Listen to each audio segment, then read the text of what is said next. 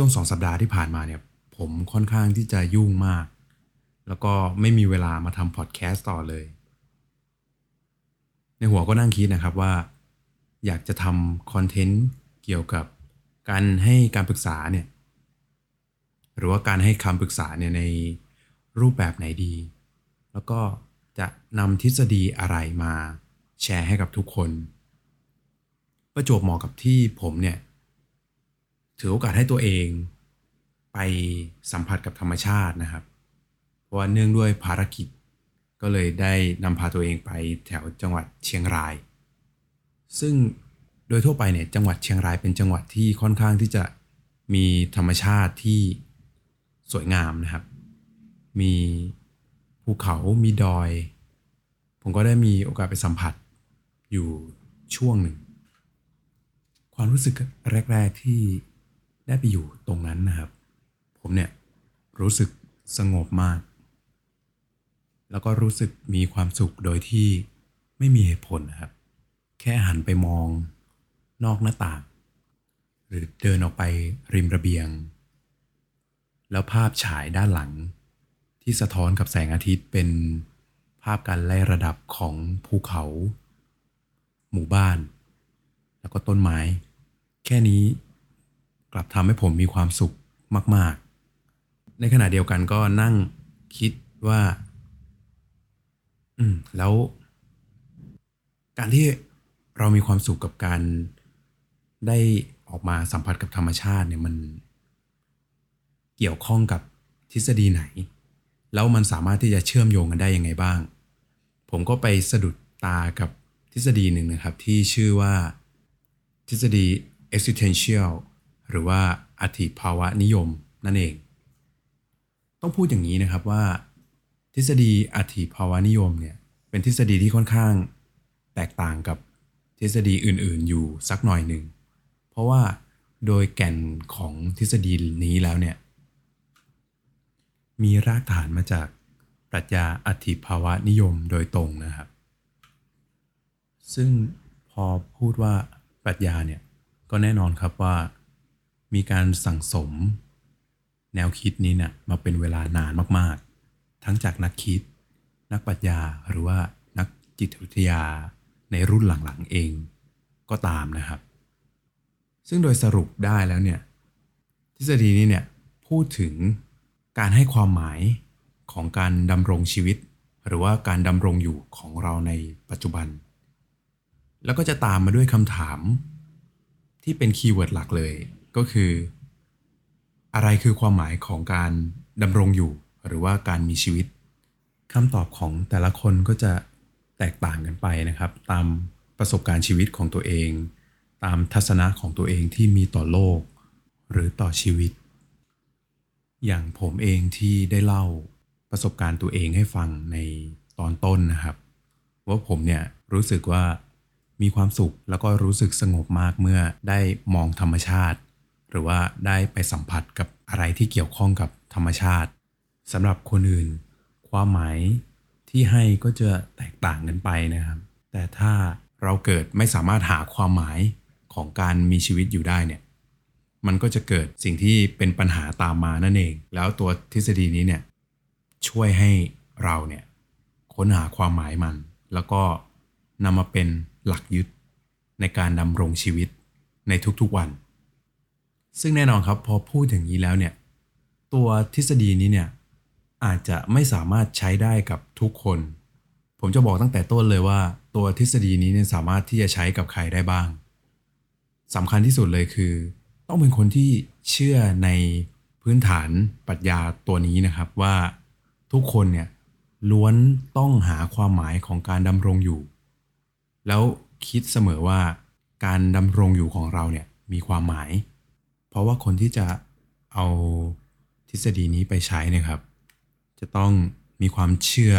ด้วยว่าธรรมชาติของตัวมนุษย์เองเนี่ยจะสะท้อนอยู่ในเรื่องของความเชื่อในการดำรงอยู่นะครับ ก็คือตัว existence หรือการดำรงชีวิตเนี่ยจะไม่หยุดอยู่กับที่ มนุษย์เนี่ยก็จะมีการสร้างตัวตนอยู่เรื่อยๆ แล้วก็จะเป็นผู้เขียนบทชีวิตให้กับตัวเอง ให้กับผู้อื่น แล้วก็ให้สู่โลกภายนอกด้วย ความหมายของชีวิตของแต่ละคนที่ให้ต่อสิ่งต่างๆเนี่ยก็จะเปลี่ยนไปเรื่อยๆ แต่นั่นแหละครับ มันไม่เคยหยุดอยู่กับที่ครับ อย่างที่บอกไปว่า ทุกอย่างก็จะขึ้นอยู่กับการให้ความหมาย แล้วคนเราสามารถค้นพบความหมายที่ว่าได้ยังไง ก็จะมีด้วยกัน 3 วิธีนะฮะโดยการทำงานในแต่ละวัน สามารถประสบความสำเร็จกับการทำสิ่งใดสิ่งหนึ่งได้ นั่นคือข้อแรกครับ ข้อต่อมาก็คือ การที่ได้ประสบกับประสบการณ์ที่มีคุณค่า ซึ่งข้อนี้แหละครับเป็นข้อที่ผมได้กระทำไปโดยไม่รู้ตัว ก็คือการได้ไปชื่นชมธรรมชาติ หรือเป็นอย่างอื่นก็ได้ ไม่ว่าจะเป็นการได้เป็นส่วนหนึ่งของวัฒนธรรม หรือการมีความรัก ก็ถือเป็นประสบการณ์ที่มีคุณค่าเช่นกันครับ และสุดท้ายก็คือ การประสบกับความทุกข์ก็คือการยอมรับกับสิ่งที่เกิดขึ้น และเราไม่ชอบสิ่งนั้น เราก็จะมีทัศนะต่อสิ่งนั้นที่เปลี่ยนไป แล้วก็จะยอมรับได้ว่า บางอย่างไม่สามารถที่จะเปลี่ยนแปลงได้ ลองสำรวจตัวเองดูครับ เราอาจจะค้นพบความหมายของชีวิต โดยไม่รู้ตัวก็ได้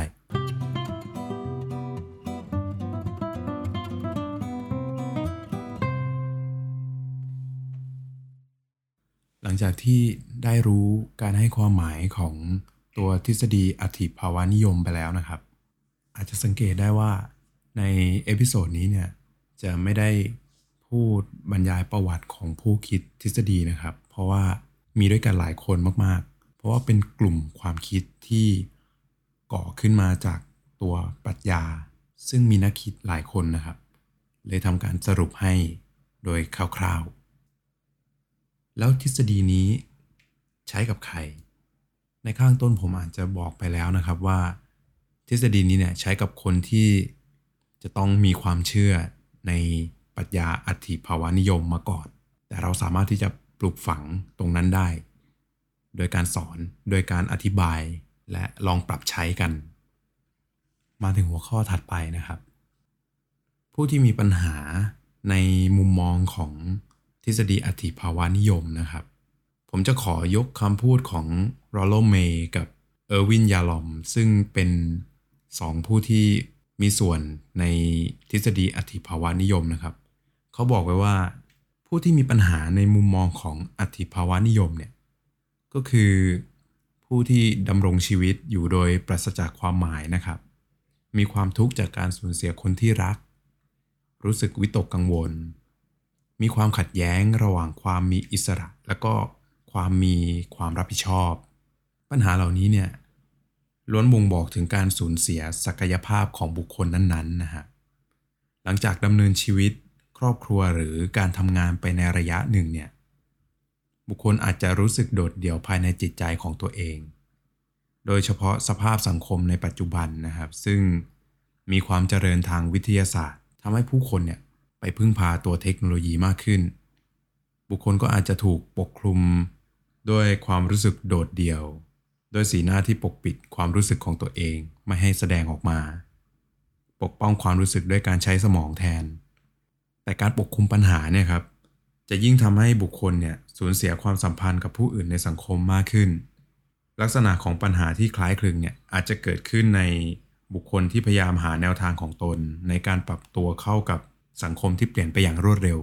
บุคคลก็จะสูญเสียทั้งสัมพันธภาพ อาจจะลาออกจากงาน